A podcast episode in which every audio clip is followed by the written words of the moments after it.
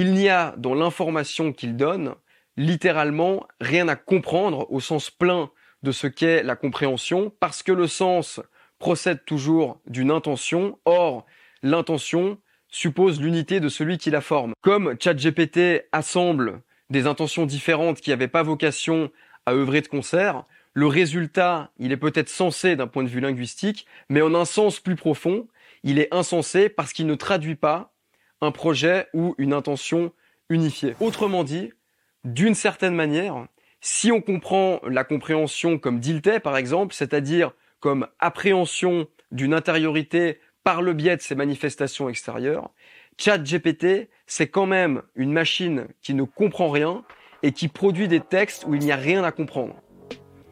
C'est pas extraordinaire.